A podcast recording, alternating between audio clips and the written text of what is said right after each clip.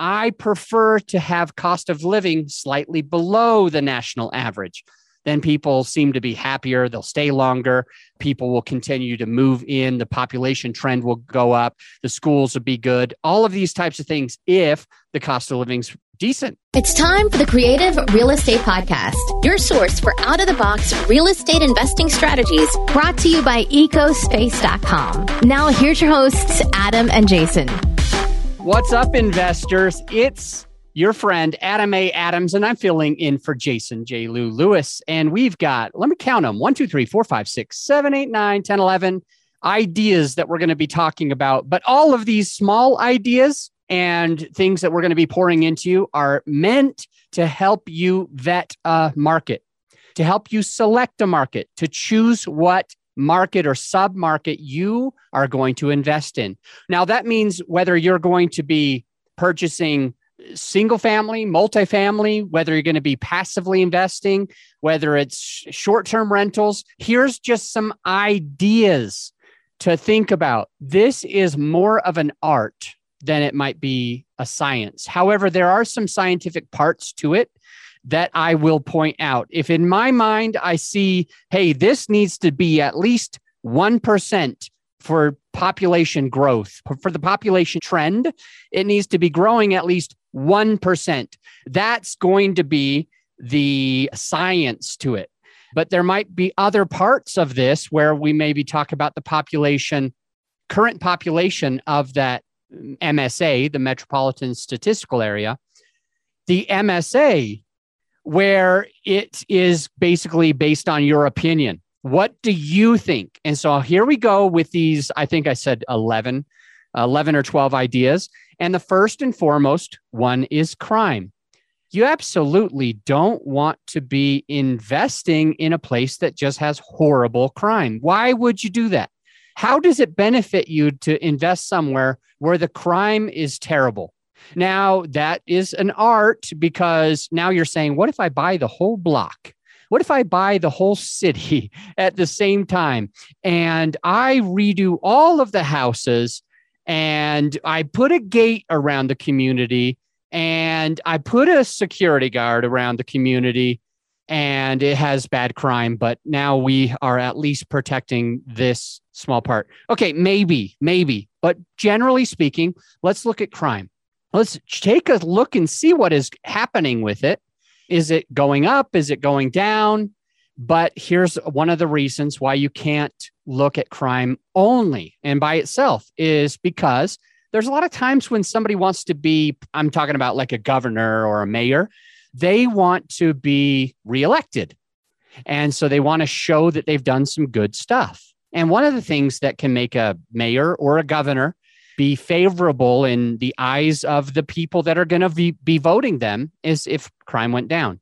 And so it has happened many times before that right before an election, a mayor or a governor will lock a whole bunch of people up. Now, if all of the people that commit crimes are not on the streets anymore, what's going to happen to crime temporarily? There, it's going to go down. So you want to look if it was high and then overnight it was just nothing. That is potential. That is a thing that you could be looking at and say, you know what? Maybe, maybe the governor just locked a bunch of people up. And as soon as they let them out, crime's going to go back up. Or maybe they decriminalize something. That basically meaning, hey, don't pull people over for this and this and this anymore. Don't search and seizure anymore. You know, for six months, I don't want you to check for drugs. For six months, I don't want you to report armed robberies as armed robberies. I want you to report them as burglaries because that's a slight bit better or whatever it could be. You know, you never know, but crime by itself can't be the full thing. That was number one. Number two, schools. Schools, I think, are one of the better things to look at besides crime. And now here's the thing rent per, I'm making a note for later because I've, I've got another idea. But schools, schools are better than crime because if you're in an area that has medium amount of crime let's just call it average it's an average amount of crime there's crime but it's not more than most cities okay but The schools are crappy. I'm talking the most of the schools are rate, rating, getting a rating or ranked. Let's just say people are calling it a three out of 10 or, you know, a one out of five, a two out of five, or like a two, three, four out of 10.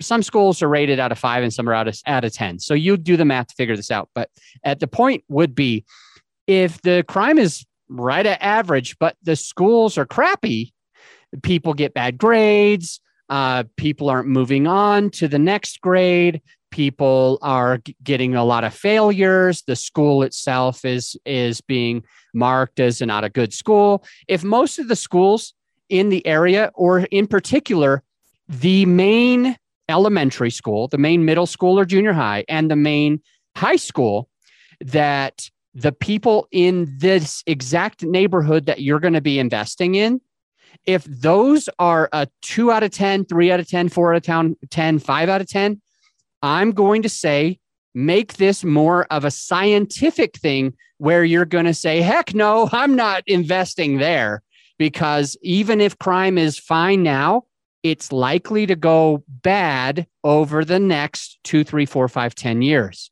And I don't want to be purchasing something because of lack of education. Crime is going to happen.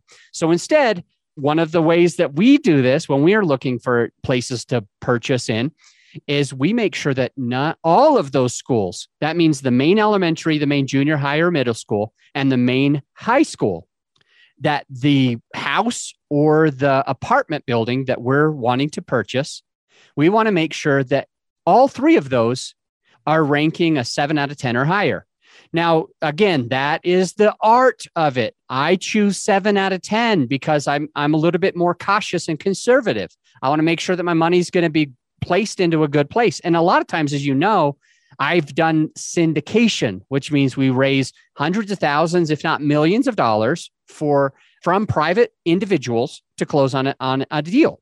And with that said, I want to make sure that things are that all of the schools are seven out of 10 or eight out of 10 or nine out of 10 or even 10 out of 10. But so I stay away from the six out of 10s. But maybe your art is, you know what? I might not go for a four out of 10. That would be horrible. But if I find it where only one of those is a five out of 10, maybe that's your choice. It's not my choice, but maybe that's the art that you put to this. Or maybe you're like, oh, Adam's only going to seven out of 10. I'm going to go to the extra mile and I'm going to go eight out of 10 at a minimum or a nine out of 10, or at least one of them has to be a 10 out of 10 or something like that. Okay. That's up to you. But pay attention to crime rates, pay attention to the schools and what they're ranked. The third thing is the current population. Now, here's another artistic thing. The current population for the deals that I'm usually looking for, unless it's like an Airbnb or like, you know, a short-term rental type of thing, then it doesn't matter quite as much. You just want to make sure that people are actually traveling there and they're going to actually use it. But when we're looking at buying an apartment building, for example, and we want to know what's the current population, we only look at places with a million or more for the MSA. The metropolitan statistical area is a general city, like a big city, and then it's some of the it's some of the cities right around it. It's some of the small cities that are part of the metropolitan area right there. So when we're looking at that, we want a million or more. So, like Salt Lake has well over a million, and we would probably invest salt, close to Salt Lake City. We would probably invest, you know, within 30 ish minutes, north or south.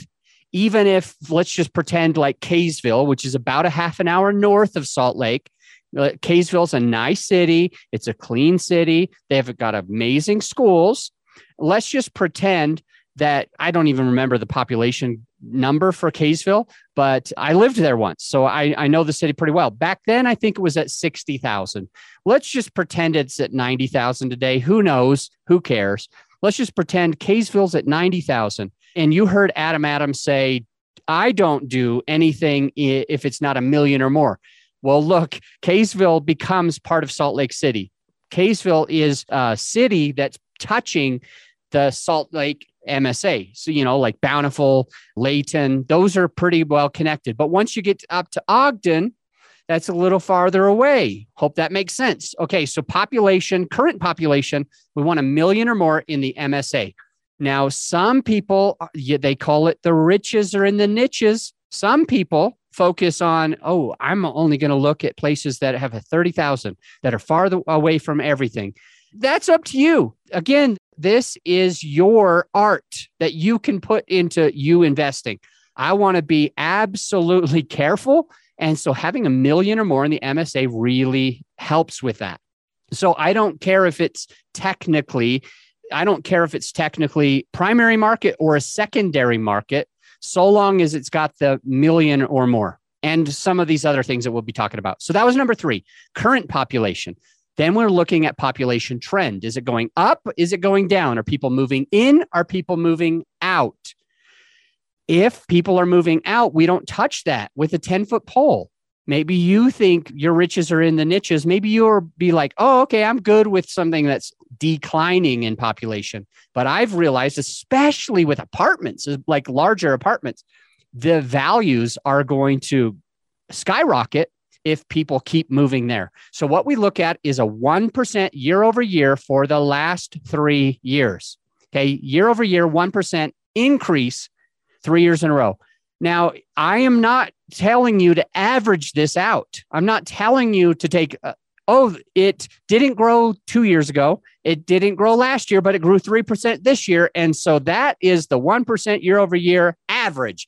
It's not an average for Adam Adams. That's not how I do it. I don't average this shiz out. When I talk about population trend, I don't want a giant population growth immediately. I want a consistent population trend going up for at least the last two to three years, is where we look. The next thing is the unemployment rate. So check out the unemployment rate. Just a good rule of thumb is to see what is the unemployment rate here compared to what's the unemployment rate as the national average. Whenever you're listening to this, maybe you listen to this 15 years after I record it. At that point, then you're going to just figure out what is the national average for unemployment rate and you're going to make sure that your place is, you know, at or above the median. The next thing, number 6, 5 was unemployment rate. 6 is job diversity. We look at job diversity, we want to see that no industry, please write this down. I'm talking about an industry, not a specific employer. Okay, so if, for example, we're talking about the oil industry, and there are five giant companies in that MSA, if there's five huge oil companies in that area, and one, let's just pretend one of them is BP, British Petroleum, I think is what it's called. One of them is BP, okay? Let's pretend that they are there and BP only takes about 15% of the workforce for this MSA. Let's just pretend. But then you've got some other couple of oil places. One of them's got 5%, one of them's a little bit bigger, it's got 10%, one of them's got 3%. Well, I'm actually talking and asking you to add all of those up together I'm asking you to add BP's 15 and the 12 and the 10 and the 5 and now you've got I don't know 30% or something and are you above 20% of the job force? Yes, you're well above. And so we are I'm asking you that you would probably not want to invest there. And again, this is an art. Maybe you've got your reasons why you're going to invest somewhere. And it's not just refineries, oil refineries, for example. If it's because fracking and oil is in a similar nature, and so are gas stations in a similar nature, and so is piping is in a similar nature. So if piping the oil from like one state to another underground, if that is, let's just say 10%, and then this other oil place is 5%, and this other place, oil place is 12%, 5 plus 12 is 17, plus another, I think we said 5 makes it 22. Now it's gone over for oil and gas, for example. Okay.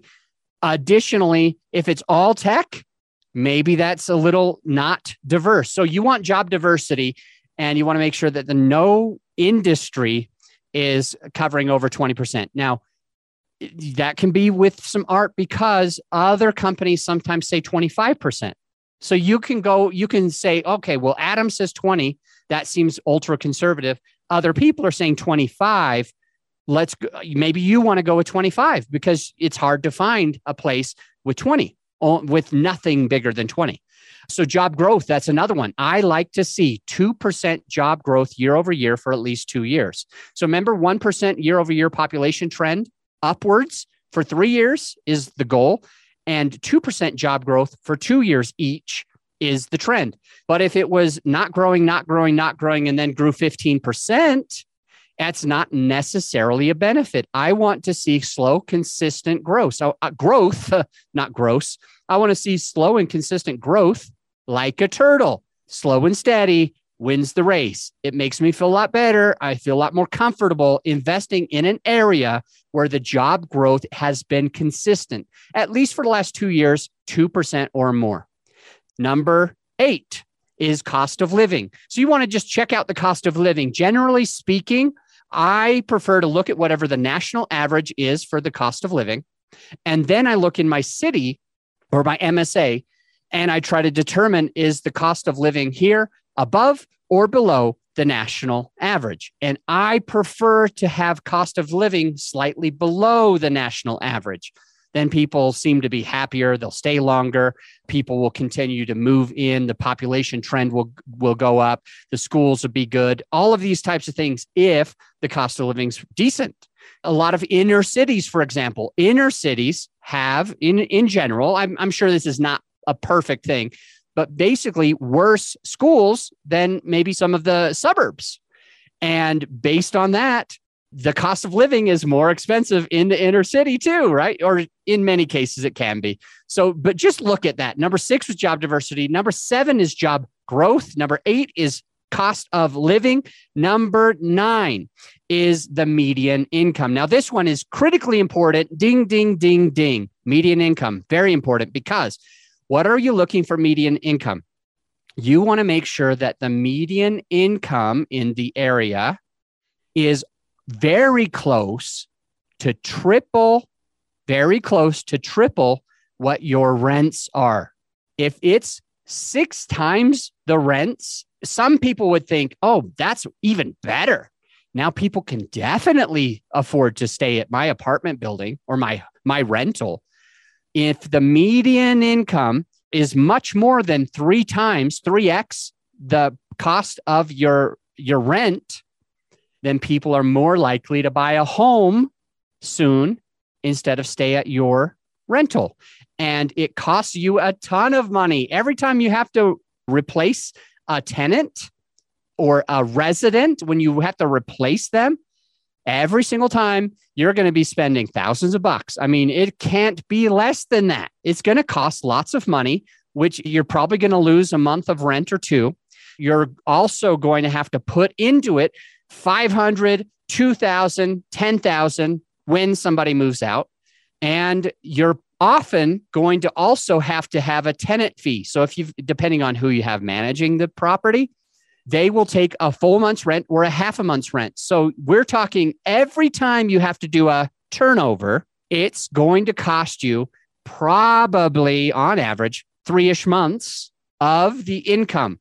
So you don't want to do that. If you, especially if you're barely breaking even on this rental and like you're only making a couple hundred bucks a, a month. And the, let's just say that the, the rent is like a thousand and all of a sudden you lose 3000 that's well over a year of income. That's like a year and a half, almost a year and a half, year and four months of net profits that you just lost because people are moving out faster than you wanted them to. So by keeping the same resident staying the same person tenant in place you're going to make more money instead of lose more money so you want to make sure that the cost of living and the median income are making sense so that people will stay at your apartment or your house for the longest period of time. You also want to look at median home prices.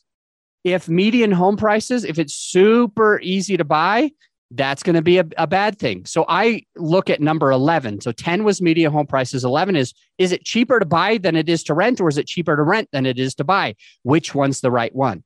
Do you want it to be cheaper to rent or cheaper to buy in your MSA where you're investing? I'm going to suggest to you that you want it to be cheaper to rent because if it's cheaper to buy, everybody has an incentive to go and have their own property instead of paying you for a long period of time. And number 12 was how much rent are you charging? Generally speaking, and if you've done, you know, 1 through 11 really well already, number 12 is going to be usually a shoe in. Here are the thoughts. You will usually get the best bang for your buck if your rents are above 800 above 800 or more. And if they are below 2000 generally speaking if your rents are above 800 and below 2000 then you're going to have it so that it's not too expensive to replace somebody. Now, if it's under 800 bucks, if it's like 700, 600, 500, there's a lot of places in this country, in the US, that the rents are 550 or 600. The problem is the level of tenant that you're going to get there. They would generally have a harder time. Generally speaking, they will they will treat the property a little bit worse. Generally speaking, if they move out and you have to let's just say spend $6,000 and you're only making like 500 a month, that's more years of loss than it is if you can make it up a little bit faster if they're paying between 800 and 2000 but if they're paying over 2000 it's not generally better and better. Once it starts getting a little bit higher the type renters that you can get are the type that are also wanting to buy a house faster and, and different things like that. So just remember some of these ideas, keep it going, and I will see you on the next episode. Bye for now.